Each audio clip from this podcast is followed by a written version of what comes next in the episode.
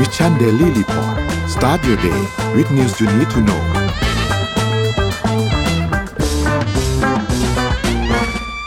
สวัสดีครับยินดีต้อนรับเข้าสู่ Mission Daily Report ประจำวันที่ 20 กันยายน 2566 นะครับ วันนี้คุณอยู่กับเราสองคนตอน7โมงถึง8โมงเช้า สวัสดีพี่เอ็มครับ สวัสดีค่ะ นนท์สวัสดีค่ะท่านผู้ฟังทุกท่าน ครับ สวัสดีตอนเช้าวันพุธนะครับ เดี๋ยววันนี้เราอัปเดต ข่าวสารต่างๆ ให้ฟังกันนะครับ รวมถึงเรื่องของการต้องติดตามการประชุมของ FOMC การประชุมของ Fed นะครับ ที่วันนี้ก็จะสิ้นสุดนะครับ ก็หวังว่าทุกอย่างจะเป็นไปตามที่ตลาดคาดการไว้นะครับ จะได้มีเวลาเซอร์ไพรส์นะครับ เดี๋ยวว่าไงวันนี้เราอัปเดตกันครับพาไปดูตัวเลขก่อนครับว่าเป็นยังไงบ้างครับ ตัวเลขอัปเดตล่าสุดครับ ติดลบ 0.30%ครับสำหรับตลาดหลักทรัพย์บ้านเราครับอยู่ที่ 1,522.96 นะครับถัดมาครับหุ้นต่างประเทศครับ ดาวโจนส์ครับอยู่ที่ 34,735 นะครับ ติดลบมา 0.76%นะครับ NASDAQ ครับอยู่ที่ 13,590 นะครับ ติดลบ 0.7%นะครับ NYSE ติดลบ 0.88%ครับ อยู่ที่ 15,895 นะครับฟุตซี่100ครับอยู่ที่7,660นะครับแล้วก็ห่างเสงครับอยู่ที่17,997นะครับนี่เป็นอัปเดต ราคาหุ้นต่างประเทศครับ ราคาน้ำมันดิบครับ WTI ครับอยู่ที่ 92.43 นะครับบวกขึ้นมาประมาณ 1%นะครับแล้วก็ Brent บวกขึ้นมาประมาณ 0.76%นะครับอยู่ที่ 95.15 นะครับราคาทองคำครับอยู่ที่ 1,933.92 นะครับติดลบมา 0.02%นะครับแล้วก็สุดท้ายคริปโตครับบิตคอยครับอยู่ที่ 27,000 กลางๆนะครับมีบางช่วงหลุดไปอยู่ประมาณ 26,000 ด้วยนะครับแล้วก็อีเทเรียมอยู่ที่ 1,655 นะครับ Binance ครับอยู่ที่ 218 นะครับ Solana 20.12 นะครับ แล้วก็ Bit ครับคอยเนี่ยอยู่ที่ 1.11 นะครับ นี่เป็นอัปเดตตัวเลขทั้งหมดนะครับ เอ่อทีมงานเหมือนเอ่อคอมเมนต์จะแจ้งว่าใน Clubhouse เหมือนจะมีเสียงทีมงานหลุดออกไปนะครับ ไม่แน่ใจนะครับว่ายังไงยังไงฝากทีมงานเช็คแก้ไขกันอีกทีนะครับพี่เอ็มพาไปดู Morning Talk หน่อยครับ ค่ะ Morning Talk วันนี้นะคะ เราจะมาชวนคุยกันเรื่อง ถ้าวันนี้ไม่มีอินเทอร์เน็ตให้ใช้ เราจะทำอะไรแทน อันเนี้ยคือเอาจริงๆเชื่อว่าถ้าสมมติว่าเป็น gen ใหม่ ๆ อะ จะคิดแทบไม่ออกเลย เพราะว่าเกิดมาก็มีอินเทอร์เน็ตแล้ว แต่ว่าถ้าเป็น gen เก่าๆหรือว่ากลางเก่ากลางใหม่อะอาจจะมี trick บางอย่าง อาจจะมีกิจกรรมที่ปกติแล้วทำได้โดยที่ไม่ใช้อินเทอร์เน็ต แล้วก็สนุกด้วย ค่ะก็คอมเมนต์กันมาเยอะๆนะคะ ขอเน้นย้ำ keyword นะ วันนี้นะ เอาวันนี้นะ ไม่ใช่ว่าแบบว่าตอนที่ไม่มีอินเทอร์เน็ต back then ไปแล้วเราทำอะไรนะแต่ว่าถ้าวันนี้มันไม่มีอินเทอร์เน็ตแล้วอะเราจะทำอะไรแทน อันนี้น่าสนใจดีครับ เออเออเป็นอะไรที่น่าชวนโอเคครับ คือหลังจากที่เรารู้จักอินเทอร์เน็ตแล้วใช่ไหมไม่ใช่ว่า ไม่ใช่ว่าตั้งแต่ตอนที่เรายังไม่มีอินเทอร์เน็ตเนาะใช่ใช่หลังจากที่เรารู้จักอินเทอร์เน็ตแล้วด้วยนะ แต่อยู่ๆมันไม่มีแล้วอะเออเออน่าสนใจครับน่าจะสนุกอะพาไปอัปเดตเรื่องแรกกันครับว่า มีเรื่องอะไรบ้างนะครับ จริงๆ วันนี้ต้องบอกว่าข่าวเยอะจริง ๆนะครับ แล้วก็มีหลายๆเรื่องที่น่าชวนคุยกันนะครับ แต่ต้องขอพาไปที่จีนก่อนนะครับ ไปดูเรื่องของเงินหยวนกันนิดนึงนะครับ คือปัจจุบันตอนนี้เนี่ยอย่างที่ทุกท่านทราบข่าวกันดีอยู่แล้ว เราก็พูดกันหลายรอบมากๆนะครับ เกี่ยวกับเรื่องของอสังหาของจีนนะครับ ที่ได้รับผลกระทบมาค่อนข้างเยอะเหลือเกินนะครับ ในหลาย ๆ จุดนะครับ ซึ่งปัจจุบันตอนนี้เนี่ยการที่อสังหามันร่วงลงไปแบบนั้นเนี่ยนะครับ คือ มันก็ส่งปัญหาส่งส่งผลต่อ sector อื่นๆพอสมควรนะครับบริษัทพัฒนาอสังหาเนี่ยนะครับ ก็ถ้านับในช่วงตั้งแต่ที่มีปัญหาเกี่ยวกับเรื่องของการอ่อนเงินของค่าเงินหยวน รวมถึงเรื่องของปัญหาความไม่แข็งแกร่งของ sector อสังหาริมทรัพย์มา Evergrande Sunac Country Garden เนี่ยนะครับ ก็เป็นสามบริษัทที่ขาดทุนจากการอ่อนค่าของสกุลเงิน มากที่สุดของสกุลเงินหยวนเนี่ยนะครับ แล้วก็ต้องบอกว่ามีหนี้ที่ออกหุ้นกู้สกุลเงินดอลลาร์สหรัฐเนี่ยเป็นจำนวนค่อนข้างเยอะมากนะครับ ทีนี้ก็มีการอัปเดตรายงานมานะครับ บอกว่าบริษัทที่เป็นบริษัทอสังหาริมทรัพย์ในจีนเนี่ยนะครับ ประมาณ 24 แห่ง ซึ่งเป็นรายใหญ่ๆทั้งนั้นเลยนะครับขาดทุนจากการที่เอาแค่อัตราแลกเปลี่ยนอย่างเดียวเนี่ยประมาณ 2.12 หมื่นล้านหยวนนะครับ ซึ่งคิดเป็นเงินไทยเนี่ยเยอะมากนะครับ ประมาณ1 0 0 0 0แสนล้านบาทเนี่ยนะครับ และที่สำคัญนี่เป็นเพียงแค่ตัวเลขเฉพาะครึ่งแรกของปี 2023 เท่านั้นนะครับ ซึ่งต้องบอกว่าตอนนี้ก็ทำให้ความสามารถในการชำระหนี้เนี่ยมันยิ่งถูกกดดันมากขึ้น โอกาสที่จะสามารถที่จะชำระหนี้ได้เนี่ยมันก็ยิ่งน้อยลงตามลงไปด้วยนะครับ ซึ่งถ้าเราไปดูตัวเลขต่างๆ แล้วเนี่ยเราจะเห็นว่าเอ่อณปัจจุบันตอนนี้เนี่ยนะครับตั้งแต่ต้นปีมาเนี่ยเงินหยวนเนี่ยนะครับอ่อนค่าไปแล้วประมาณ 5.5%นะครับ และที่สำคัญคือระดับที่มันอ่อนค่าคืออ่อนที่สุดในรอบ 16 ปีด้วยนะครับเมื่อเทียบกับสกุลเงินดอลลาร์สหรัฐนะครับนั่นเป็นเหตุผลว่าทำไมณปัจจุบันตอนนี้เนี่ยหลาย ๆ บริษัทที่เกี่ยวข้องกับอสังหาเนี่ยมีการประสบปัญหาเกี่ยวกับเรื่องของการผิดนัดชำระหุ้นกู้ ทั้งสกุลเงินหยวนและก็สกุลเงินต่างประเทศด้วยนะครับก็มีผลทำให้ขาดทุนจากอัตราแลกเปลี่ยนไปเนี่ยอย่าง Sunac China Holding นะครับก็ในปีนี้เนี่ย ขาดทุนจากอัตราแลกเปลี่ยนสุทธิไป 3.24 พันล้านหยวนในช่วงครึ่งปีแรกนะครับ แล้วก็บริษัทยังไม่ได้ชำระหนี้คืนหนี้เนี่ยจำนวน 1.29 แสนล้านหยวนนะครับ อันนี้เป็นตัวเลขเมื่อสิ้นเดือนที่แล้วนะครับคันที่กราเดนนะครับมีขาดทุนจากอัตราแลกเปลี่ยนสุทธิเนี่ยอยู่ที่ 3,000 ล้านหยวนนะครับ ก็ใกล้เคียงกันกับบริษัทแรกเมื่อกี้เลยนะครับ ก็มีส่วนผลขาดทุนสุทธิในครึ่งปีของบริษัทเนี่ย พุ่งไปอยู่ที่ 4.89 หมื่นล้านหยวนนะครับ ซึ่งก็ขาดทุนมากเป็นประวัติการของบริษัทเช่นเดียวกันนะครับ ก็จากที่เราเห็นวิเคราะห์กันหลาย ๆ อันเนี่ยนะครับ คือคนก็กังวลครับ ในจีนสถานการณ์เป็นแบบนี้ครับ คนจะซื้อบ้าน แต่ไม่ซื้อ ไม่ซื้อเพราะว่าคิดว่าอสังหามันจะราคาลงไปอีก มันจะราคาลงไปอีกนะครับ คนก็เลยยังไม่ซื้อนะครับ อันนี้ก็เป็นอีกหนึ่งปัญหาที่ที่เจอกัน ค่อนข้างหนักพอสมควรในจีนณปัจจุบันตอนนี้นะครับ ซึ่งปัญหาที่ตามมาอันต่อมาคือพอเงินหยวนมันอ่อนค่ามากๆ เงินมันก็ไหลออกนอกประเทศนะครับ ก็เลยเจอปัญหาเกี่ยวกับเรื่องของเงินทุนในการที่มันไหลออกนอกประเทศไปนะครับ ทางการจีนเองก็ทราบเรื่องนี้ดีนะครับ เพราะว่ามันเป็นการที่สร้างผลกระทบต่อเรื่องของคำยิ่งทำให้ค่าเงินหยวนมันยิ่งอ่อนค่าต่อเนื่องลงไปอีกนะครับพูดง่ายคือ ภายในก็เจอปัญหาเงินทุนก็ออกไปข้างนอก ก็เจอข้างนอกออกไปอีกนะครับพวกบริษัทต่างๆ ที่เป็นบริษัท ใหญ่ๆ ทั้งหลายที่เขาจะลงทุนเนี่ยเขาก็เลยมองหาตัวเลือกอื่นๆ นอกจากจีนแทนนะครับทำให้การฟื้นตัวต่างๆ มันก็ยิ่งยากเข้าไปอีกนะครับ แล้วก็ตามข้อมูลเนี่ยนะครับ จะเห็นว่ากระแสเงินกระแสออกนะครับจริงๆครับเดือนเดียวเท่านั้นเนี่ยมีอยู่ 4.9 หมื่นล้านดอลลาร์สหรัฐนะครับ ซึ่งถ้าเอาแค่จำนวนเดือนเดียวแบบนี้เนี่ย เคยเยอะที่สุดขนาดนี้ต้องย้อนไปในนู่นเลยนะครับ เดือนธันวาคมปี 2015 นะครับ เพราะฉะนั้นอันเนี้ยมันก็เลยค่อนข้างที่จะน่าเป็นห่วงพอสมควรนะครับ คือต้องบอกว่ารัฐบาลของปักกิ่งเนี่ยตั้งเป้าในการเติบโตทางเศรษฐกิจไว้ที่ประมาณ 5%นะครับ ซึ่งโอกาสที่จะทำได้เนี่ยมันค่อนข้างยากมากแล้วนะครับ ด้วยความที่มีปัญหาเรื่องของอสังหาริมทรัพย์นะครับ แล้วก็การถือครองพันธบัตรรัฐบาลจีนของนักลงทุนชาวต่างชาติเองก็ลดลงไปต่ำมาก ต่ำที่สุดในรอบ 4 ปีด้วยนะครับ ก็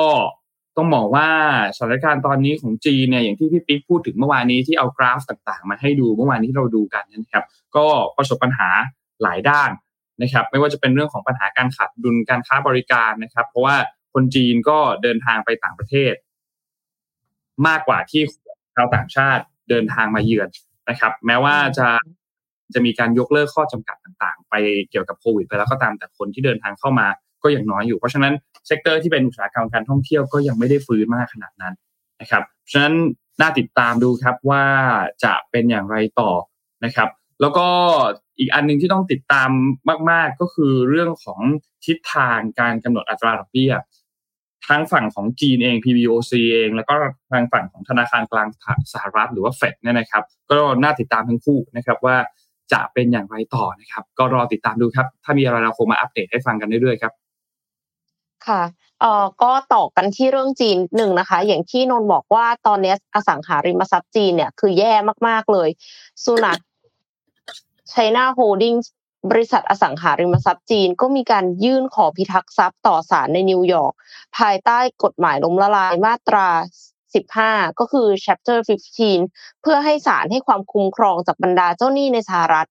กฎหมายล้มละลายของสหรัฐเนี่ยเขาให้ความคุ้มครองบริษัทที่เป็นบริษัทต่างชาติ ไม่ใช่สัญชาติอเมริกัน ที่อยู่ระหว่างการปรับโครงสร้างหนี้จากบรรดาเจ้าหนี้ที่พยายามยื่นฟ้องต่อศาลเพื่อเอาผิดบริษัทที่ทำให้ได้รับความเสียหายจากสินทรัพย์ บนแผ่นดินสหรัฐค่ะ บรรดาเจ้าหนี้ของ Sunac China Holding ก็มีการอนุมัติปรับโครงสร้างหนี้ต่างประเทศมูลค่า 9,000 ล้านดอลลาร์เมื่อวันจันทร์ที่ 18 กันยายนที่ผ่านมา ถือเป็นการอนุมัติแผนปรับโครงสร้างหนี้ครั้งแรกของบริษัทอสังหาริมทรัพย์จีนรายใหญ่ค่ะ การยื่นล้มละลายของสุนัข China Holding เนี่ยก็เกิดขึ้นหลังจากบรรดาบริษัทอสังหาริมทรัพย์ของจีนหลายแห่ง พากันผิดนัดชำระหนี้ภายในในต่างประเทศ หลังจากภาคอสังหาริมทรัพย์ของจีนเผชิญวิกฤตด้านสภาพคล่องในปี 2564 ที่ส่งผลกระทบไปยังตลาดทุนทั่วโลกค่ะ ก็ยังยังคงมีออกมาอีกเรื่อยๆนะคะ แต่ว่าอีกอย่างหนึ่งปัญหาหนึ่งของจีนเนี่ยคือเรื่องของน่าจะได้กินอาหารทะเลกันน้อยลง เพราะว่าทางจีนเนี่ยเขาลดการนำเข้าอาหารทะเลจากญี่ปุ่นค่ะ กระทรวงเกษตรและ ประมงของญี่ปุ่น ระบุว่าจีนเป็นผู้นำเข้าอาหารทะเลรายใหญ่ที่สุดของญี่ปุ่น โดยนำเข้าอาหารทะเลญี่ปุ่น เป็นมูลค่าประมาณ 590 ล้านดอลลาร์สหรัฐในปีที่ผ่านมา แต่ในเดือนสิงหาคมจีนนำเข้าอาหารทะเลจากญี่ปุ่นเนี่ยลดลงถึง 2 ใน 3 ค่ะ เมื่อเทียบกับเดือนเดียวกันของปีที่ผ่านมา จีนระงับการนำเข้าอาหารทะเลทั้งหมดจากญี่ปุ่นหลังจากที่ญี่ปุ่นตัดสินใจ ปล่อยน้ำปนเปื้อนกัมมันตรังสี ที่ผ่านการบำบัดแล้วจากโรงไฟฟ้านิวเคลียร์ฟุกุชิมะไดจิลงสู่ทะเล กรมศุลกากรจีนระบุว่ามูลค่าการนำเข้าอาหารทะเลจากญี่ปุ่นในเดือนสิงหาคม อยู่ที่ 149 ล้านหยวน หรือประมาณ 20.4 ล้านดอลลาร์สหรัฐสำนักข่าว NHK ของญี่ปุ่นก็รายงานว่า ตัวเลขของเดือนสิงหาคมลดลงกว่า 67%ของ จากเดือนเดียวกันของปีที่แล้ว และลดลงมากกว่าในเดือนกรกฎาคมที่ลดลงประมาณ 30%ค่ะ รัฐบาลจีนระงับการนำเข้าอาหารทะเลจากญี่ปุ่น เพื่อตอบโต้กรณีที่ญี่ปุ่นเริ่มปล่อยน้ำปนเปื้อนกัมมันตรังสีที่ผ่านการบำบัดแล้วจากโรงงานนิวเคลียร์ลงสู่ทะเล เมื่อวันที่ 24 สิงหาคมค่ะ ก็ อืมญี่ปุ่นก็ได้รับผลกระทบด้วยนะคะคือหมายถึงว่าที่บอกว่าเงินหยวนอ่อนค่าเนาะแต่ว่าเยนนี่ก็น่าจะได้รับผลกระทบเยอะเพราะว่าจีนเป็นผู้นำเข้าอาหารทะเลรายใหญ่ที่สุดของญี่ปุ่น แล้วก็ลดการนำเข้าถึงสองในสามค่ะจริงๆยังอยู่ที่อ๋อเปิดเปิดแล้วครับ ได้ยินไหมครับได้ยินแล้วค่ะ อ่ายังอยู่ที่จีนอยู่พอดีว่าไหนๆเราพูดเรื่องจีนแล้วขอเอาเรื่องจีนให้จบไปเลยมีอีกข่าวหนึ่งสั้นๆ เกี่ยวกับเรื่องของหัวเว่ยนะครับที่เป็นคู่แข่งของ Apple สมัยก่อน แล้วก็ต้องบอกว่าตั้งแต่โดนสหรัฐแซงชั่นไปในช่วงเวลาตอนนู้นเนี่ยก็ต้องบอกว่าเงียบๆไปพอสมควรเนาะสำหรับหัวเว่ยนะครับแต่ทีนี้มีข่าวอันนึงขึ้นมานะครับไม่แน่ใจว่าเป็นข่าวแบบ ข่าวลือแล้วมีความจริงมากน้อยแค่ไหน แต่ก็มีมูลสมควรนะครับ เพราะว่าหัวเว่ยเป็นคนออกมาเคลมเรื่องนี้เองเนี่ยนะครับ ก็คือ CNBC เนี่ยเขารายงานปัญหาเกี่ยวกับของ Apple ที่ Apple กำลังเจอณตอนนี้เกี่ยวกับเรื่องของความเสี่ยงเกี่ยวกับ geopolitics ต่างๆนะครับรวมถึงเศรษฐกิจของจีนที่ไม่ได้ขยายตัวด้วยเนี่ยนะครับ อันนี้ก็เป็นหนึ่งในปัญหาของ Apple ซึ่ง Apple ก็มีการแก้ปัญหาในหลาย ๆ วิธีการนะครับ ไม่ว่าจะเป็นเรื่องของการย้ายฐานการผลิตบางส่วนไปที่อินเดีย นะครับ แล้วก็ผลิตที่จีนน้อยลงบ้างนะครับ ซึ่งก็นักวิเคราะห์เองก็มีการวิเคราะห์เรื่องนี้ แล้วก็บอกว่าอีกปัญหาหนึ่งที่ Apple จะต้องเจอก็คือหัวเว่ยณปัจจุบันตอนนี้ที่ถูก sanction จากสหรัฐเนี่ยนะครับ มีการออกมาเคลมบอกว่าได้พัฒนาตัวเซมิคอนดักเตอร์ที่เอามาใช้ในอุปกรณ์ของเขาเนี่ยนะครับ ซึ่งอันนี้น่าสนใจ เพราะว่าการที่พัฒนาตัวเซมิคอนดักเตอร์ได้แบบนี้เนี่ยแล้ว ในช่วงที่สหรัฐยังมีการ sanction อยู่ คือการ sanction ของสหรัฐเนี่ยมีเรื่องหนึ่งที่สำคัญมากก็คือหัวเว่ยเนี่ยไม่สามารถที่จะเข้าถึงเทคโนโลยีสำคัญสำคัญในการที่จะผลิตชิปได้ แต่เขาบอกว่าหัวเว่ยเนี่ยเคลมบอกว่าชิปล่าสุดเนี่ยผลิตโดย SMIC SMIC เนี่ยเป็นบริษัทที่ผลิตเซมิคอนดักเตอร์อยู่แล้ว และเป็นรายใหญ่ที่สุดในจีนนะครับ คนก็เลยกังวลครับ สหรัฐรัฐบาลสหรัฐเออก็เลยมีความกังวลเรื่องนี้ว่า เอ๊ะแล้วชิปเนี่ยไปผลิตมาเนี่ยผลิตมาได้ยังไงนะครับสหรัฐก็กังวลว่าเอ๊ะการที่ปกติแล้วหัวเว่ยไม่สามารถที่จะเข้าถึงตัวเทคโนโลยีสำคัญสำคัญในการผลิตชิปได้แบบนี้เนี่ยแล้วอยู่ดีผลิตชิปขึ้นมาได้เนี่ยมันก็เลยเกิดคำถามขึ้นมานะครับเราต้องพิจารณากันต่อด้วยครับว่า กระบวนการในการที่เขาสร้างชิปใหม่ขึ้นมาเนี่ยมันมีประสิทธิภาพมากไหมและที่สำคัญคือปริมาณมันเพียงพอที่จะทำให้ หัวเว่ยสามารถที่จะกลับมาโอเปเรตได้หรือเปล่านะครับแล้วก็กลับมาขายได้ขายดีครั้งหนึ่งนะครับซึ่งก็มีการคาดการณ์กันเยอะครับรองผู้ในวยการสถาบันตักศิลาเองก็มีการบอกว่าเขาก็คาดการณ์บอกว่า หากจำนวนชิปที่ผลิตเนี่ยมีจำนวนน้อยเนี่ยนะครับ กระบวนการดังกล่าวอาจจะไม่มีประสิทธิภาพและที่สำคัญคือมันไม่คุ้มเพราะว่าค่าใช้จ่ายมันจะสูงมากนะครับเมื่อเทียบกับเงินที่จะ return ได้กลับมาเนี่ยนะครับ แม้ว่ายังไม่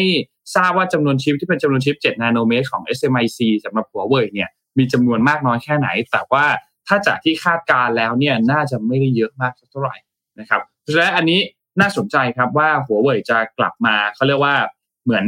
rebirth ได้ไหมเนาะกลับมาเกิดใหม่คืนวงการได้ไหมอันนี้ก็น่าติดตามดูเหมือนกันครับ แต่ว่าปัญหาเรื่องชิปปัญหาเรื่องของการ sanction เองก็ยังเป็นปัญหาที่ใหญ่มากสำหรับหัวเว่ยอยู่เหมือนกันนะครับ ค่ะ ไหนๆมาที่เทคโนโลยีแล้วขอพาไปดูแกจเจ็ตใหม่กันสักนิดหนึ่งนะคะ ซึ่งก็คือเป็นโน้ตบุ๊กแบบพับได้ เรารู้จักโทรศัพท์แบบพับได้กันไปหลายรุ่นแล้ว แต่ว่ายังไม่คุ้นเคยกับโน้ตบุ๊กแบบพับได้กันใช่ไหมคะ HP ค่ะเขาเปิดตัว Spectre Foldable PC PC จอพับแท็บเล็ตโน้ตบุ๊ก3 in 1ในราคาหนึ่งแสนแปดหมื่นบาทค่ะ โอ้โห ราคาแรงขนาดนี้นี่มันต้องเจ๋งขนาดไหนคะ HP เปิดตัว Spectre Foldable PC อุปกรณ์ PC จอพับแบบ 3 in 1 ที่เป็นได้ทั้งแท็บเล็ตโน้ตบุ๊กและเดสก์ท็อปหน้าตาของ Spectre Foldable PC ไม่แน่ใจว่าทางทีมงานมีมีภาพอุปกรณ์ไหมคะ คือมันจะมาแนวเดียวกับ ThinkPad Fold ของ Lenovo คือเป็นแท็บเล็ตจอ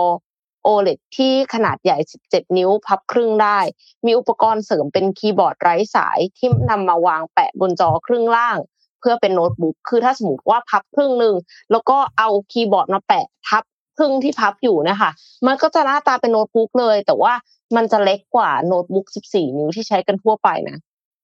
ทั้งนี้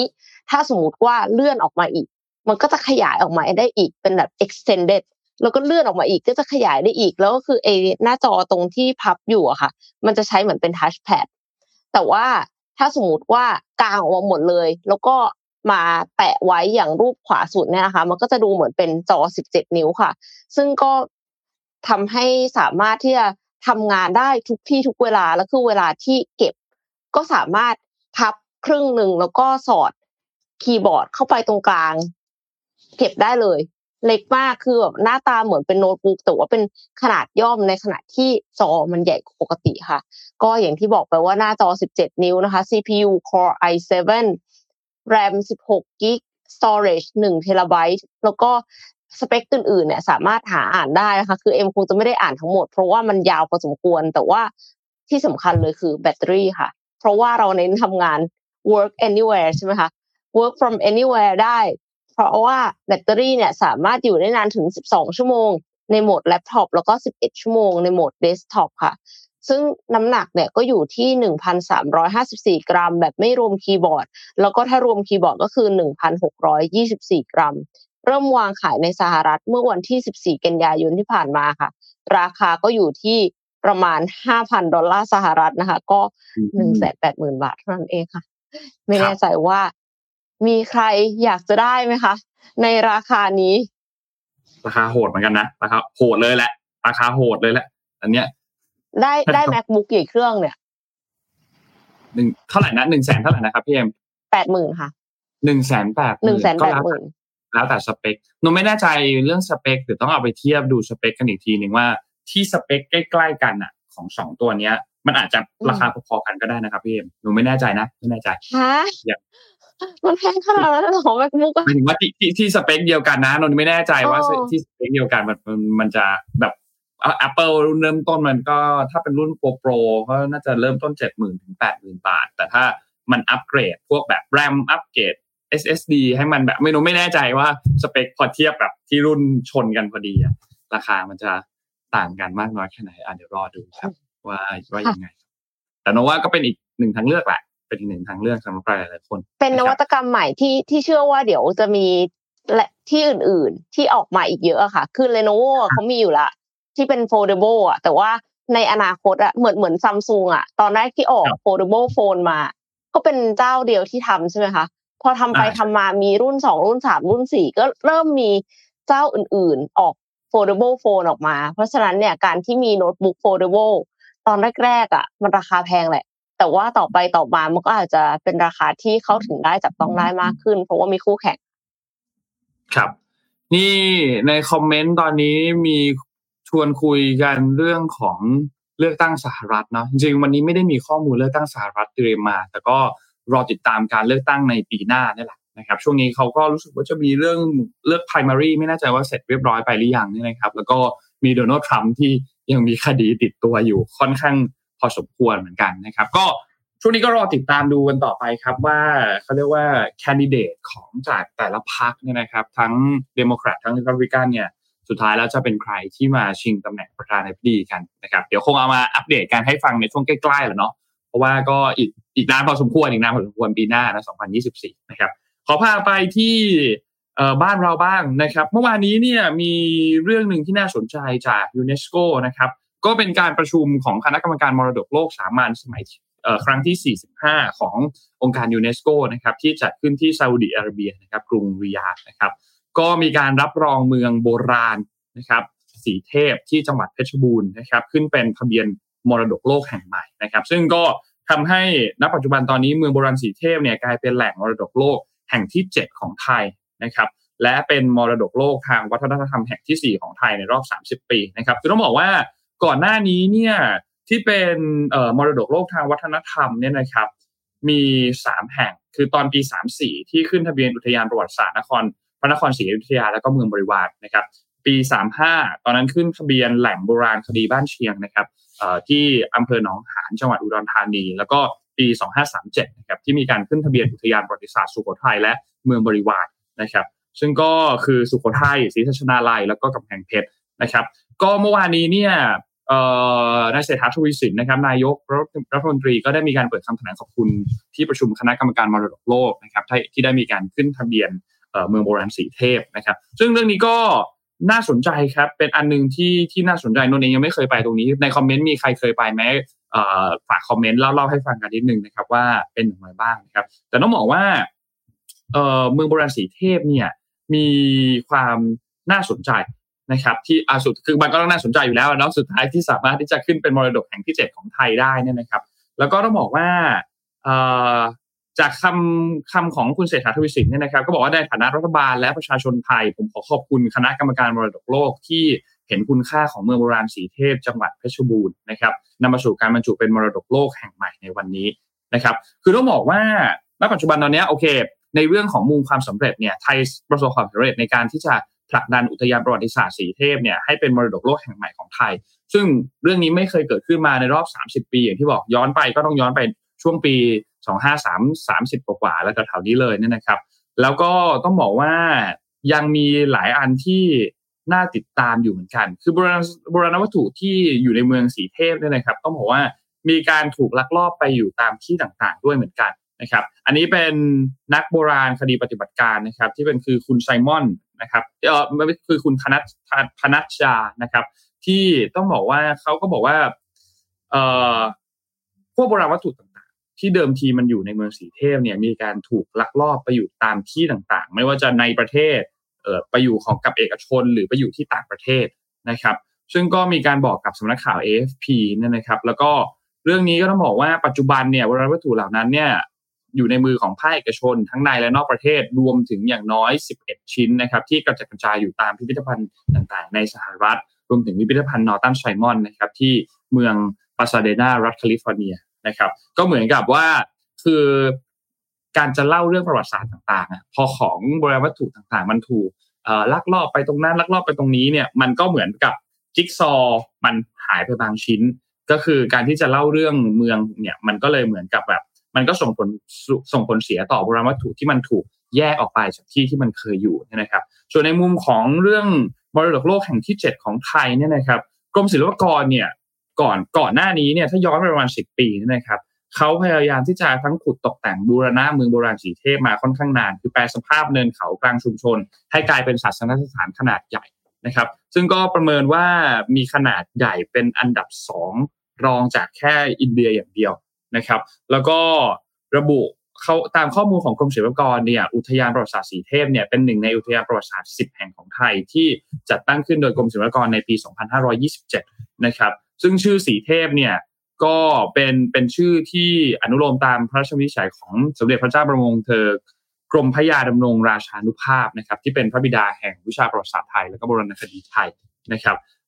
ส่วนสำคัญสำคัญของเมืองโบราณสีเทพเนี่ยก็จะมีอาคารหลุมขุดค้นทางโบราณคดีนะครับที่มีการจัดแสดงกระดูกมนุษย์ แล้วก็โครงกระดูกช้างนะครับที่ขุดพบในปี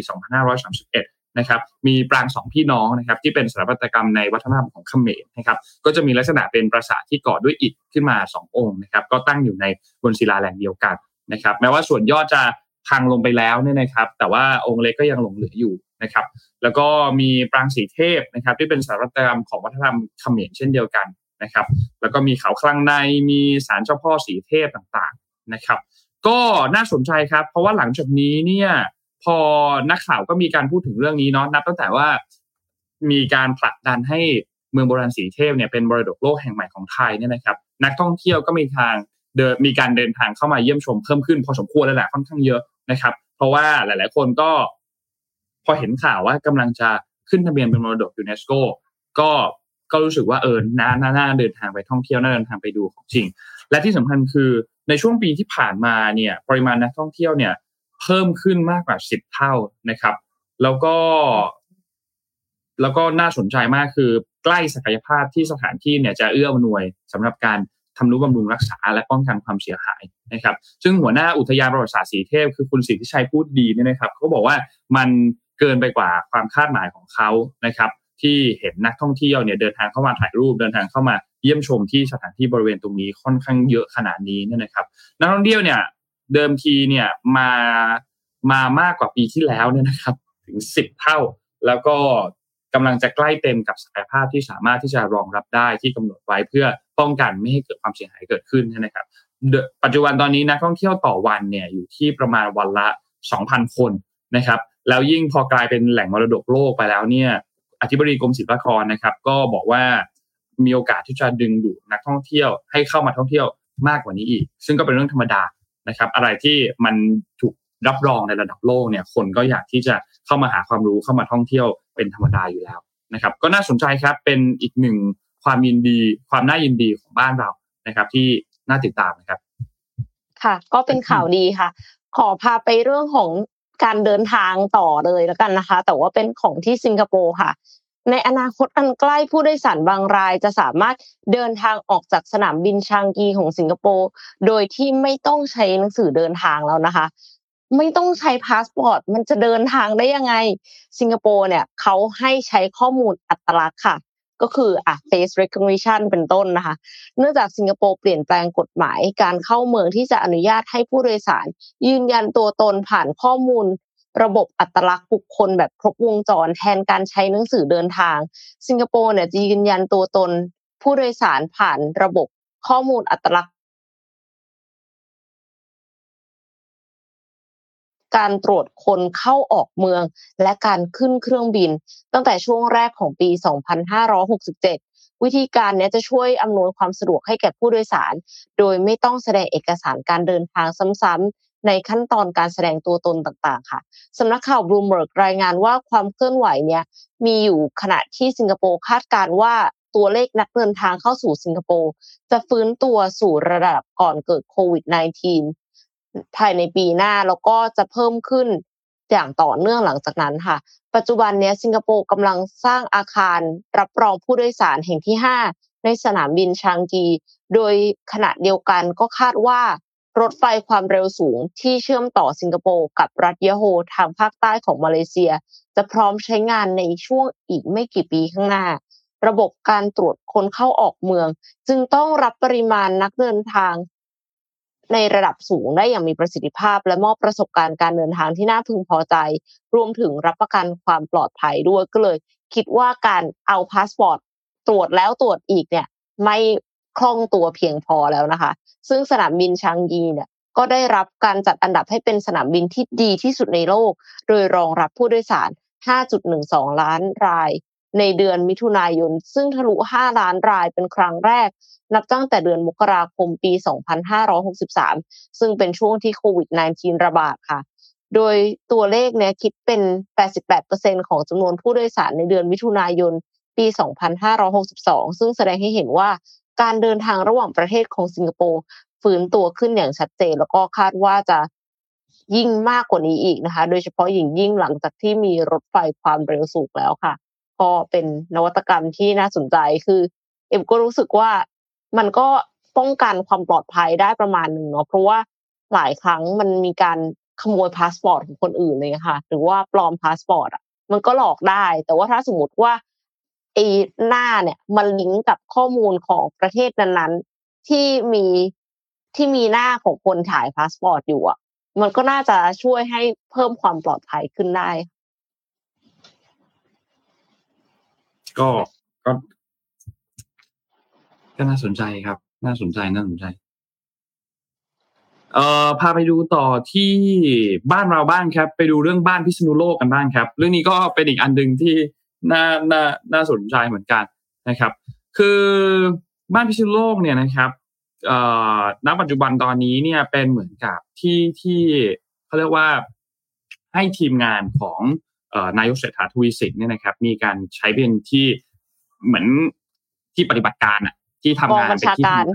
เออเออเออใช้คำว่าเป็นกองบัญชาการก็ได้นะครับ ก็ ก็บอกว่าจะมีการใช้บ้านพิษณุโลกเนี่ยเป็นสถานที่ทำงานของคณะที่ปรึกษา และคณะทำงานของนายรัฐมนตรีนะครับ ส่วนตัวผู้นำฝ่ายบริหารเนี่ยก็เตรียมย้ายมานอนพักที่เทมเนียบรัฐบาลนะครับ คือต้องบอกว่าเออเขาก็มีการพูดถึงเรื่องนี้ในการให้เหตุผลต่างๆ ว่าในการเตรียมย้ายไปนอนที่ทำเนียบเนี่ยนะครับเขาบอกว่าบ้านพักของเขาเนี่ยมีเนื้อที่ประมาณ 197 ตารางวา ซึ่งมันเล็กมากแล้วต้องมีตำรวจเพื่อนบ้านเองก็เดือดร้อนและใช้เวลาเดินทางเยอะ ไม่อยากเป็นภาระกับตำรวจและหน่วยรักษาความปลอดภัยด้วยเหมือนกันนะครับเขาก็เล่าว่าตั้งแต่เข้าทำเนียบมาเนี่ยไม่ได้นั่งเก้าอี้นายกเลยนั่งนั่งไปแค่แบบแป๊บเดียว เพราะว่าสินแสสั่งให้นั่งเวลาไหนก็เท่านั้นเอง พอนั่งเสร็จปุ๊บก็ลุกขึ้นมาแล้วก็หลังจากนั้นก็ไม่ได้นั่งอีกเลยนะครับ แล้วก็มีการบอกพูดถึงบอกว่าต้องการให้รัฐบาลเนี่ยเข้าถึงง่ายและมีคณะทำงาน ซึ่งกำลังคิดว่าจะไปใช้บ้านพิษณุโลกเนี่ยเป็นเป็นห้อง ไม่อยากใช้คำว่าเป็นกองบัญชาการ แต่อยากให้คณะที่ปรึกษาเนี่ยไปทำงานกันนะครับ ซึ่งสำหรับทีมที่ปรึกษาของนายมนตรีเนี่ยตามคำสั่งแต่งตั้งเมื่อวันที่ 14 กันยายนที่ผ่านมาเนี่ยนะครับ มีทั้งหมดเก้าคนนะครับ ซึ่งก็มีคุณกิติรัตน์นัรนองเนี่ยเป็นประธานเป็นประธานนะครับ แล้วก็มีหน้าที่ให้คำปรึกษาเอ่อแล้วก็รับฟังเสนอความคิดเห็นก็เสนอต่างๆตามที่นายกเนี่ยมีการมอบหมายนะครับ ทีนี้สื่อไม่ว่าจะเป็นเอ่อ BBC เป็น Workpoint Today ต่างๆเนี่ยเขาก็เลยมีการ ไปเจาะประเด็นในเรื่องของบ้านพิษณุโลกกัน ก็เหมือนกับย้อนความกันให้ฟังว่า เอ๊ะก่อนหน้านี้เนี่ยบ้านพิษณุโลกเนี่ยมันเคยถูกใช้มาทำอะไรมาก่อนตำนานของมันเป็นยังไง และในปัจจุบันตอนนี้ที่จะถูกนำกลับมาใช้ในการขับเคลื่อนงานขับเคลื่อนผลักดันนโยบายต่างๆ ของรัฐบาลของคณะทำงานคณะทำงานของรัฐบาลเศรษฐาหนึ่งณปัจจุบันตอนนี้เนี่ยนะครับ คือต้องบอกว่าบ้านพิษณุโลกเนี่ยนะครับ เดิมทีเนี่ยชื่อเนี่ยนะครับ ชื่อว่าบ้านบรรทมศิลป์ นะครับเป็นบ้านที่พระบาทสมเด็จพระมงกุฎเกล้าเจ้าอยู่หัวหรือว่ารัชกาลที่6เนี่ยมีการพระราชทานให้กับพระยาอนิรุทธเทวานะครับที่เป็นอดีตอธิบดีกรมมหาเล็ก แล้วก็อดีตผู้บัญชาการกรมมหรสพนะครับ ซึ่งก็ปัจจุบันเนี่ยคือทำให้รัฐบาลเนี่ยใช้อยู่อาศัยนะครับแล้วก็บนเนื้อที่ดินตรงนี้เนี่ยบนถนนพิษณุโลกนี่นะครับที่อยู่บริเวณเขตดุสิตถนนพิษณุโลกไม่ได้อยู่ที่พิษณุโลก ถนนพิษณุโลก อยู่เขตดุสิตในกรุงเทพมหานครนะครับเนื้อที่ 50 ไร่นะครับ ซึ่งก็มีการออกแบบโดยสถาปนิกชาวอิตาลีนะครับ ในช่วงเวลาตอนนั้นนะครับ แล้วก็ต้องบอกว่าในปี 2520นี่นะครับ รัฐบาลของพลเอกเกรียงศักดิ์ชนะมันเนี่ยนะครับ ก็มีการใช้เงิน 10 ล้านบาท เพื่อที่จะปรับปรุงตัวบ้านพิษณุโลกเป็นบ้านพักนายกรัฐมนตรีนะครับ แต่สุดท้ายไม่ทันได้เข้าไปอาศัยครับพ้นตำแหน่งไปก่อน ทีนี้ถัดมารัฐบาลของพลเอกเปรมตินสุรานนท์ที่เป็นนายกรัฐมนตรีคนที่ 16 นะครับ ก็ได้มีการเข้าไปพักครั้งแรกนะครับ แต่ปรากฏว่าเข้าไปพักแค่คืนเดียวเท่านั้น พอกลับไปพักปุ๊บ หลังจากนั้นก็กลับไปนอนที่บ้านชีสาวเทเวศเหมือนเดิมนะครับ ไม่มีใครทราบเหตุผลว่าทำไมถึงเป็นแบบนั้นนะครับ ถัดมาเรื่อยๆจนกระทั่งปี 2531 นะครับ ในยุคของรัฐบาลของพลเอกชาติชายชุนหวันนะครับ บ้านพิษณุโลกก็ถูกใช้เป็นสถานที่ทำงานของทีมที่ปรึกษานายกรัฐมนตรีนะครับ ส่วนในปีช่วงนายรัฐมนตรีคนที่ 21 ก็คือคุณบรรหารศิลปอาชานะครับ แล้วก็คนที่ 22 คือพลเอกชวลิตยงใจยุทธเนี่ยไม่เคยเข้าไปพักอาศัย แต่ว่าให้คณะทำงานที่มาช่วยงานเนี่ยมาไปนั่งทำงานแยกออกมาจากที่บริเวณทำเนียบรัฐบาลนะครับ แล้วก็มาที่นายกชวนหลีกภัยนะครับ ก็เข้าไปพักอยู่พักหนึ่งแล้วก็กลับไปใช้เป็นที่ประชุมนะครับ ส่วน นายกชวนก็ย้ายอยู่ไปไปในไปอยู่ที่บ้านซอยหมอเหลียงตามที่จุดเดิมนะครับถัดมานายกรัฐมนตรีคนที่ 23ทักษิณชินวัตรนะครับ ก็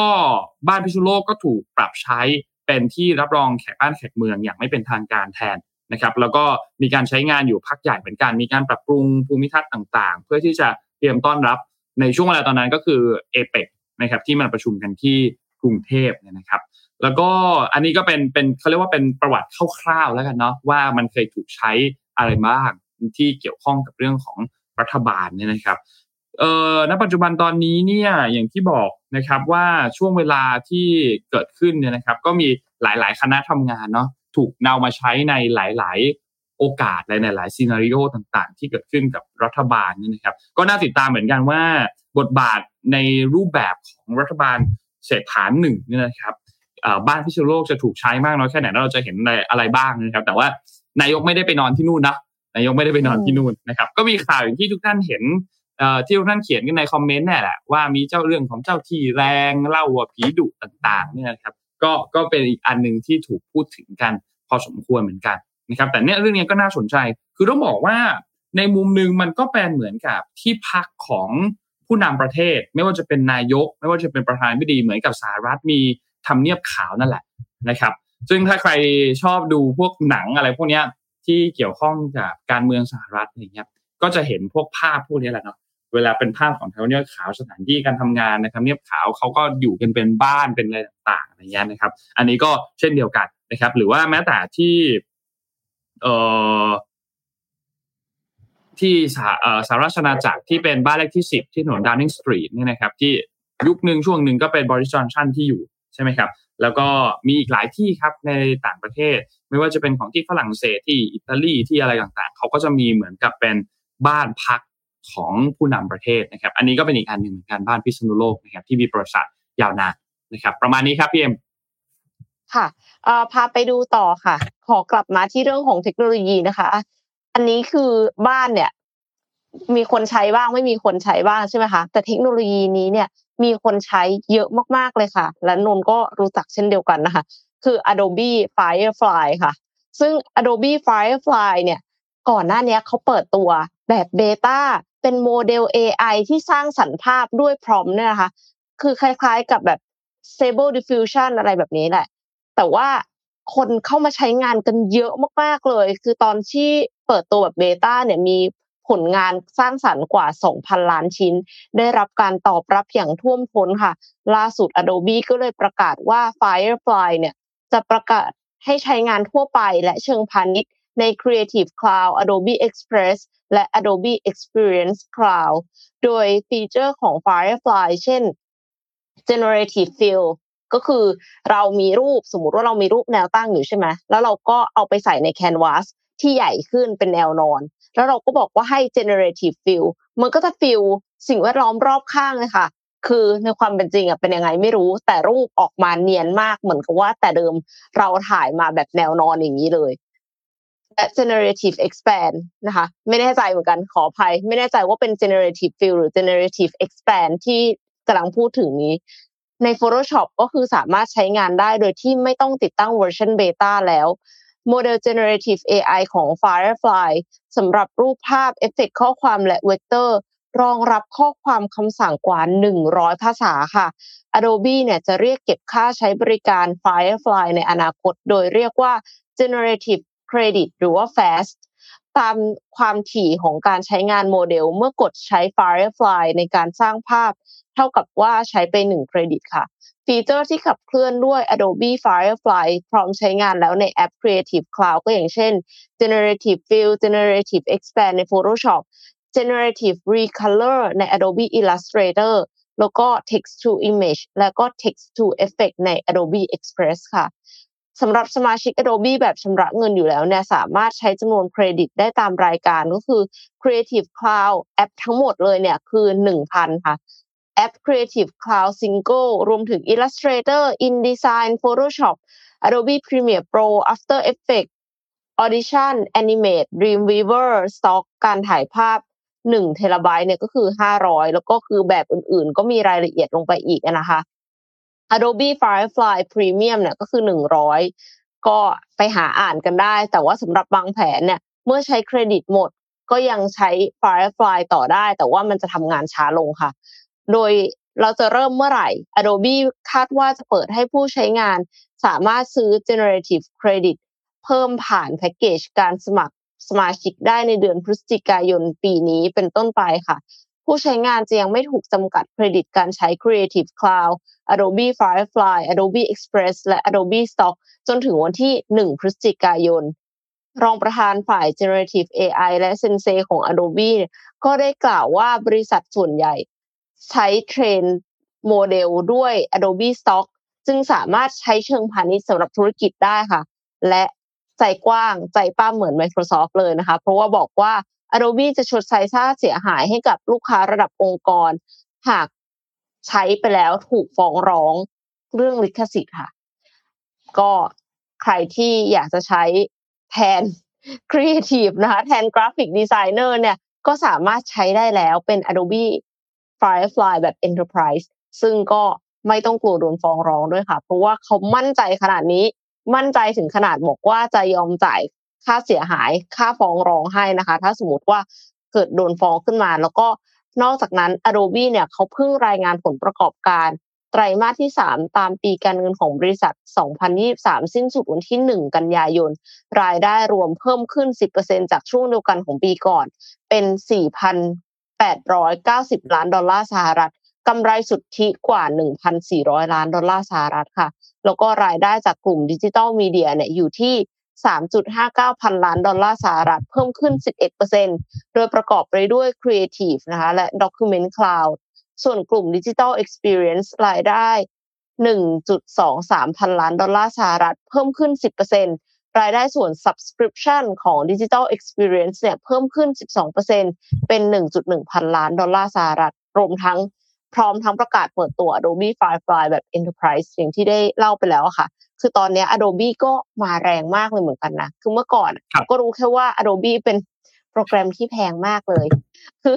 ถ้าสมมติว่าจะซื้อแบบของแท้นี่คือแบบสองสามหมื่นอะ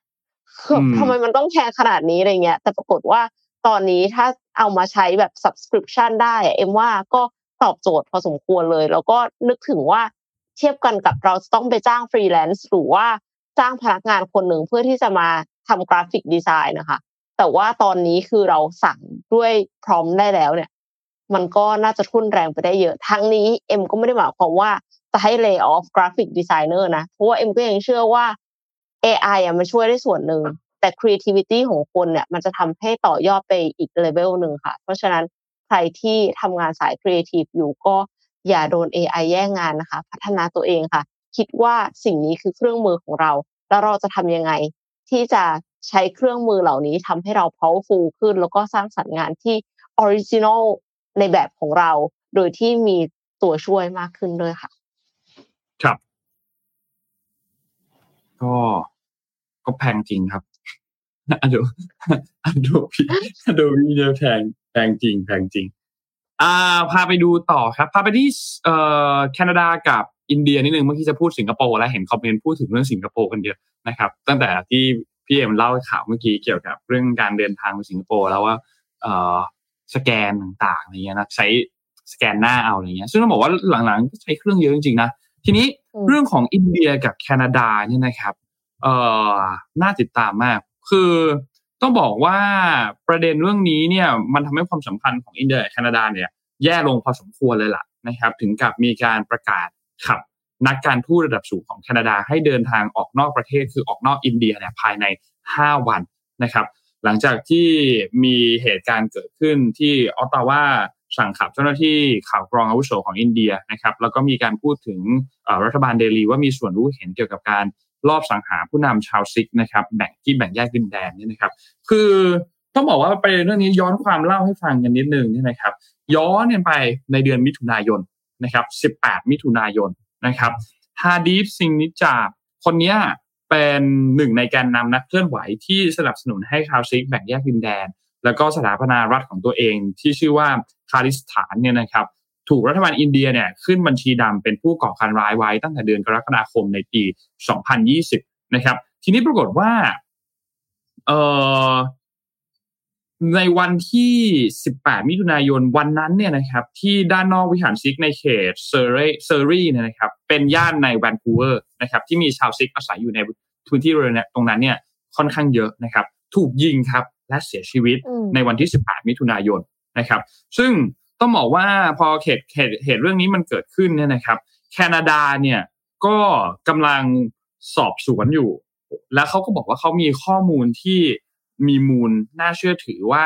สายลับของรัฐบาลอินเดียเนี่ยมีส่วนพัวพันเกี่ยวกับเหตุลอบสังหารแกนนำชาวซิกแบ่งแยกดินแดนที่ตรงนั้นเนี่ยที่รัฐบริติชโคลัมเบียเมื่อเดือนมิถุนายนที่ผ่านมาเนี่ยนะครับ อย่างที่ทุกท่านทราบที่นนเล่าให้ฟังเมื่อกี้เนี่ยนะครับ ซึ่งกระทรวงการต่างประเทศของอินเดียเนี่ย ก็เลยมีการพูดถึงมีการแถลงเมื่อวานนี้ บอกว่าได้มีการเ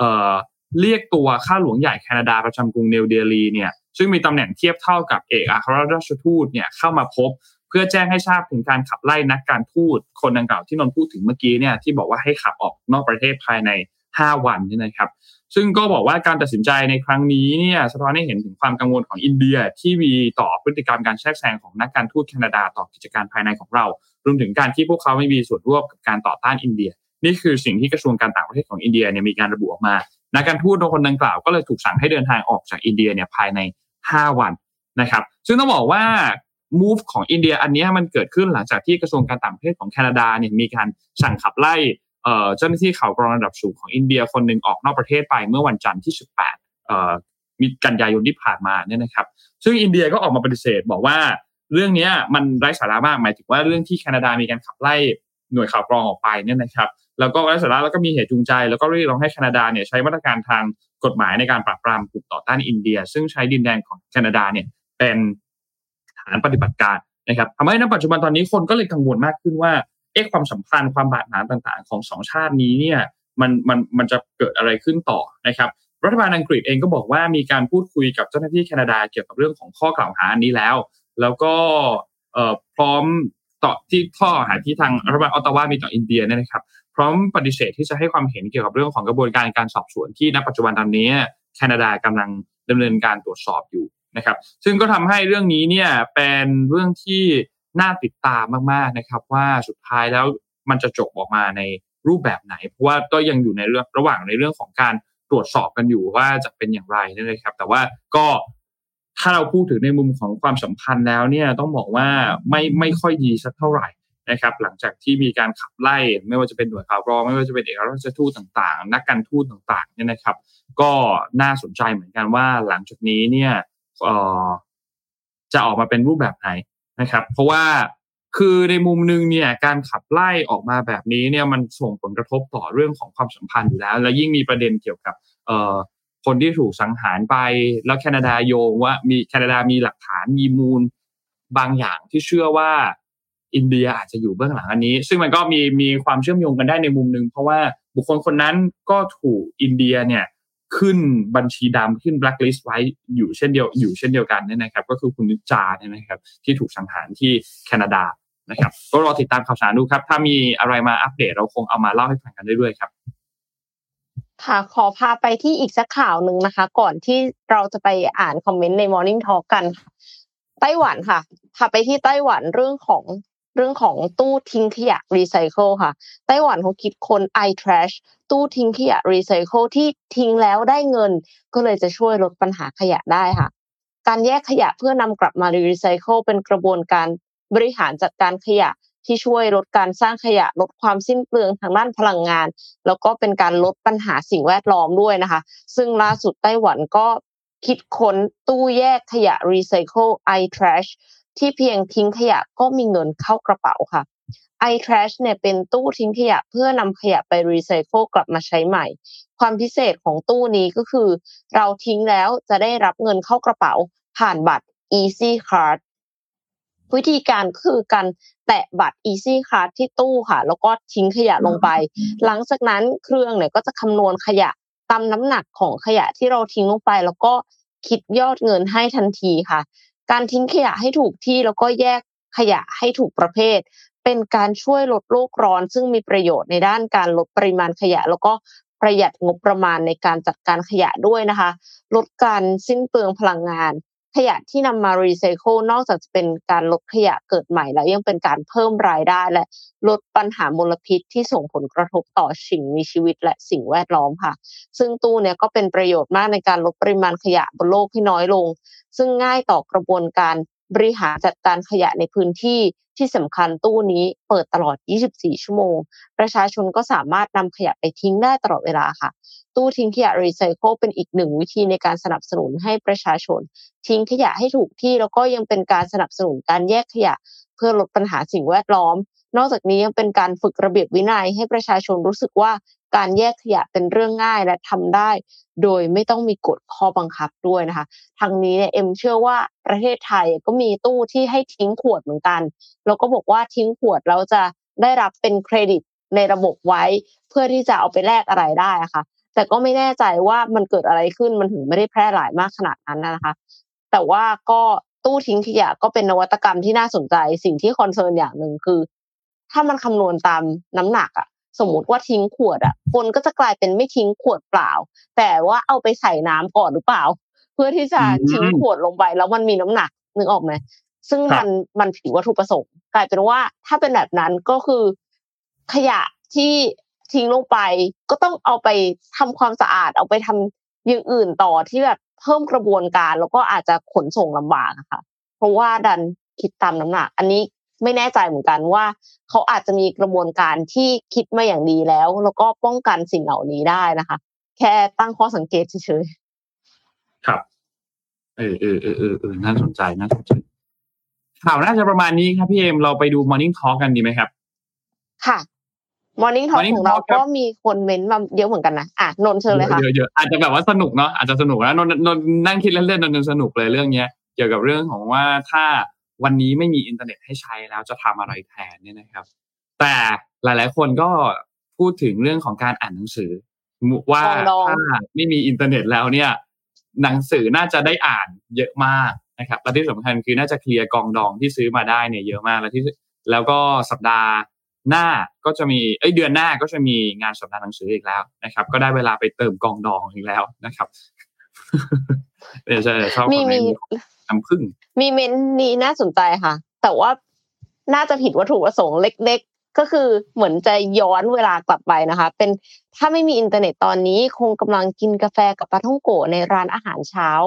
อ่านหนังสือพิมพ์ Mission Daily ไปพลาง แล้วก็เมาส์มอยกับเพื่อนๆ พี่ๆ รุ่นราวคราวเดียวกันอย่างเผ็ดร้อนครับ อันนี้คือนึกถึงแบบสภากาแฟในอดีตอย่างเงี้ยค่ะเออเนาะก็หิวมาต้องโผเลยว่ามันก็ต้องเปลี่ยนวิธีเนาะพี่เอ็มอ่าทีวีอะคงฮิตกว่าเดิมแน่นอน พวกช่องต่างๆฮิตกว่าเดิมแน่นอนบล็อกบัสเตอร์จะกลับมาไหม Netflix เจ๊งบล็อกบัสเตอร์กลับมาอ่าเออใช่อันนั้นด้วย แล้วก็คิดถึงร้านนี้มากเลยอะร้านเช่า ร้านเช่าการ์ตูนร้านเช่าดีวีดีอะแมงป่องอะร้านแมงป่องอะเออ ก็ต้องกลับมา เมื่อก่อนมีร้านเช่าการ์ตูนด้วย ที่แบบว่าเป็นการ์ตูนเล่มๆอะใช่ปะเดี๋ยวนี้ก็ยังมีนะพี่เอ็มก็ยังพอมีนะร้านเช่าการ์ตูนแต่ว่าอาจจะแบบเหมือนทรานส์ฟอร์มตัวเองไปเป็นแบบร้านขายหนังสือการ์ตูนมือสองแทนอะไรอย่างเงี้ยเราก็ยังเห็นเยอะนะที่แบบว่าแพ็ครวมมาเป็นแบบ ครบครบครบทั้งเรื่องอะไรเงี้ย แล้วก็เอามาขายอะไรเงี้ยก็ยังก็ยังเห็นเยอะอยู่ ค่ะ มีมีคนบอกว่าถ้าไม่มีอินเทอร์เน็ตเนี่ยก็จะอ่านหนังสือต่อเลโก้ แล้วก็มีคนบอกว่าเล่นกระโดดหนังยางโอ้โหกระโดดหนังยางนี่คืออันนี้นั่ง time machine กลับไปแน่นอน ครับ กระโดดหนังยางเลยนะฮะนี่บอกว่าถ้าไม่มีอินเทอร์เน็ต เราจะฝึกสมาธิฝึกค้นข้อมูลผ่านทางเบราว์เซอร์ ยาน ถ้ายังทำเองไม่ได้ก็พึ่งขับน้ำมนต์หลวงพ่อไปก่อนสาธุเก้าเก้าครับ ไปทางเวต้องสาธุเก้าเก้าด้วยนะคะไปทางเวสายค่ะมีมี อันนี้คือนนไม่มีสัญญาณกล้องนะคะ แต่ยังมีอินเทอร์เน็ตอยู่นะคะมีมีคนบอกว่า ถ้าไม่มีเน็ตคงได้เจอเพื่อนบ่อยขึ้นค่ะ เพราะว่าไม่มีไลน์ให้เมาส์มอย แล้วก็มีหลายคนบอกว่า ของผมต้องตรงกันข้ามครับ น่าจะเขียนจดหมายหากันแทน อืมคือจริง ๆ ไม่มีอินเทอร์เน็ตเนี่ย แต่มีโทรศัพท์บ้านนะคะ ทุกคนคืออาจจะไม่ได้ต้องถึงขนาดส่งจดหมายก็ได้ แต่แต่จริง ๆ ส่งจดหมายอะเป็นอะไรที่คลาสสิกตอนเด็กๆอะค่ะ ตอนประถมเอ็มเคยส่งจดหมาย หาเพื่อนกันเพื่อนสนิทอะตอนที่แบบปิดเทอมอะเออ ก็มันก็น่ารักดีนะเอ็มว่ามันก็เป็นความทรงจำที่ที่เด็กสมัยเนี้ยจะไม่ค่อยเข้าใจค่ะ วันนี้ถ้าไม่มีอินเทอร์เน็ตก็ไปสมัคร Skylink แทน อ๋อ อ้าว Skylink ก็เป็นอินเทอร์เน็ตไงคะเอ๊ะใช่ มันก็เป็นอินเทอร์เน็ตนะ แล้วก็มีคนบอกว่าถ้าไม่มีอินเทอร์เน็ต จะฟัง MDR ยังไง โอ้โห อันนี้ปลื้มใจนะคะ คือ MDR เป็นสิ่งที่ขาดไม่ได้ เอ๊เหมือนกล้องนนจะมีปัญหานะครับ เปลี่ยนแบตไปแล้วมันไม่ขึ้น ขออภัยฟังแต่เสียงไปก่อนแล้วกันนะครับ มีมีคนคิดถึงวิทยุธานินทร์ค่ะ คิวเข้าสวน แล้วก็คงได้เปิดหนังสืออ่าน โอ้คือสรุปว่าหลาย ๆ คนก็คิดว่าน่าจะอ่านหนังสือเนาะถ้าไม่มีอินเทอร์เน็ตใช่ใช่คือคนพูดถึงเรื่องนี้เยอะ แสดงว่ายิ่งขยันอยู่อะ แสดงว่าคือประเด็นคือจะเสพความรู้ยังไง ที่ไม่ใช้อินเทอร์เน็ตเนาะใช่ไหมเออเออก็จริง เพราะว่าสุดท้ายเราก็ต้องหาอะไรเสพอยู่ดีเนาะพวกเกมเออเกมออฟไลน์กลับมาก็นิยมแน่ๆ นะครับ พวกเกมออฟไลน์คือณปัจจุบันตอนนี้หลาย ๆ เกมก็ยังมีอยู่บ้างนะ พวกเกมออฟไลน์อะไรอย่างเงี้ยก็ยังมีเยอะก็ยังมี PlayStation มันออฟไลน์ไหมคะนนออฟไลน์บางเกมครับ บางเกมออฟไลน์บางเกมออนไลน์แล้วแต่ส่วนใหญ่มันก็จะถ้าเป็นเกมพวกเนื้อเรื่องเนื้อเรื่องหน่อย มันก็จะเป็นออฟไลน์อยู่นะแต่สุดท้ายแล้วมันก็ต้องโหลดอัปเดตโหลดอะไรบ้างทางอินเทอร์เน็ตเนี่ยยกเว้นว่าจะแบบว่าใช้แผ่นอะไรอย่างเงี้ยซึ่งมันก็จะเปลี่ยนแปลงอะไรไปพอสมควรเหมือนกันนนชอบคอมเมนต์นี้มากเลยที่บอกว่า แทบจำไม่ได้เลยชีวิตที่ไม่มีอินเทอร์เน็ตจริงนะเออนนแทบจะจำแทบจะจำไม่ได้นะว่าแบบชีวิตที่ไม่มีอินเทอร์เน็ตมัน เป็นยังไงแต่มีภาพแล้วนะว่าต้องไปซื้อบัตรเติมเงินมาขูดขูดขูดแล้วก็เติมเพื่อที่จะใช้อินเทอร์เน็ตได้ คือคือเราอะ ใช้ชีวิตโดยที่พึ่งพาอินเทอร์เน็ตเยอะมาก จนกลายเป็นว่าหลายคนก็รู้สึกว่าไม่มีสมาธิเนาะ โดน distract บางคนก็ใช้โซเชียลมีเดียจนซึมเศร้า แล้วก็มีคนที่หาทางออกโดยการไปทำปฏิบัติธรรมเนี้ยค่ะ ก็คืออันนั้นอะต้องตัดหมดเลยนะสิบวัน โดยที่ไม่ใช่ว่าแค่ไม่มีอินเทอร์เน็ต แต่ว่าแม้กระทั่งคนเพื่อนที่ไปด้วยกันเนี่ย ก็คือคุยกันไม่ได้อะอันนั้นอะโอ้โหคงตัดจริง ๆ แล้วก็คือมีหลายคนที่บอกว่ารู้สึกดี คือไปมาเสร็จแล้วรู้สึกมีพลังมากขึ้น ได้อยู่กับตัวเองมากขึ้น สงบมากขึ้นเลยอะค่ะ แต่ว่าถ้าไม่ hardcore ขนาดนั้น ก็มีคนที่ไปรีสอร์ทไปเที่ยวแบบที่มันธรรมชาติมากๆอะแล้วเขาก็คือไม่มีอินเทอร์เน็ตไอ้อย่างนั้นก็เป็นอีกแบบหนึ่งที่อาจจะสบายกว่าเยอะ แล้วก็โดยที่ลองใช้ชีวิตแบบสงบสงบไม่มีอินเทอร์เน็ตดูทั้งนี้เวลาบอกบอกเจ้านายนะคะ ลางานเนี่ย บอกก่อนนะคะ ว่าจะไม่มีอินเทอร์เน็ตเดี๋ยวไม่อย่างนั้นคือ ฝากงานเพื่อนๆไว้แล้วแหละ แต่ว่าถ้ามันมีอะไร emergency แล้วติดต่อไม่ได้นี่ทีนี้จะ panic กันทั้งบริษัทนะคะ อืม จริงครับ หนักเลยครับ ถ้าไป way นั้นหนักเลยนะครับ น่าจะประมาณนี้ไหมครับพี่เอ็ม Morning Talk วันนี้ ค่ะ ประมาณนี้ค่ะ น่าจะประมาณนี้ครับ น่าจะประมาณนี้ครับ วันนี้ขอบคุณท่านผู้ฟังทุกๆท่านมากนะครับ ต้องขออภัยสำหรับปัญหาที่เกิดขึ้นกับ Clubhouse ในช่วงต้นรายการด้วยนะครับ เดี๋ยวยังไงทีมงานช่วยกัน recheck กันอีกทีหนึ่งจะได้ไม่เจอปัญหานี้อีกนะครับ ต้องขออภัยด้วยนะครับ แล้วก็ขอบคุณสปอนเซอร์หลักของพวกเรานะครับ Mitsubishi Pajero Sport Elite Edition นะครับจุดสตาร์ทความแตกต่าง และขอบคุณ Number 24 นะครับผู้ให้บริการ Shutterstock ประเทศไทย แต่เพียงผู้เดียวนะครับ ต้องขอบคุณทั้งสองชาติมากๆนะครับ สนับสนุน MDR ก็สนับสนุนสปอนเซอร์พวกเราด้วยนะครับ และขอบคุณท่านผู้ฟังจากทุกๆ ช่องทางครับ Facebook YouTube Clubhouse นะครับขอบคุณทุกคนมากๆในเช้าวันนี้วันพุธนะครับ ไว้เจอกันใหม่วันพฤหัสและวันศุกร์นะครับ วันนี้เราสองคนลาไปก่อนครับ สวัสดีครับ สวัสดีค่ะ Mission Daily Report start your day with news you need to know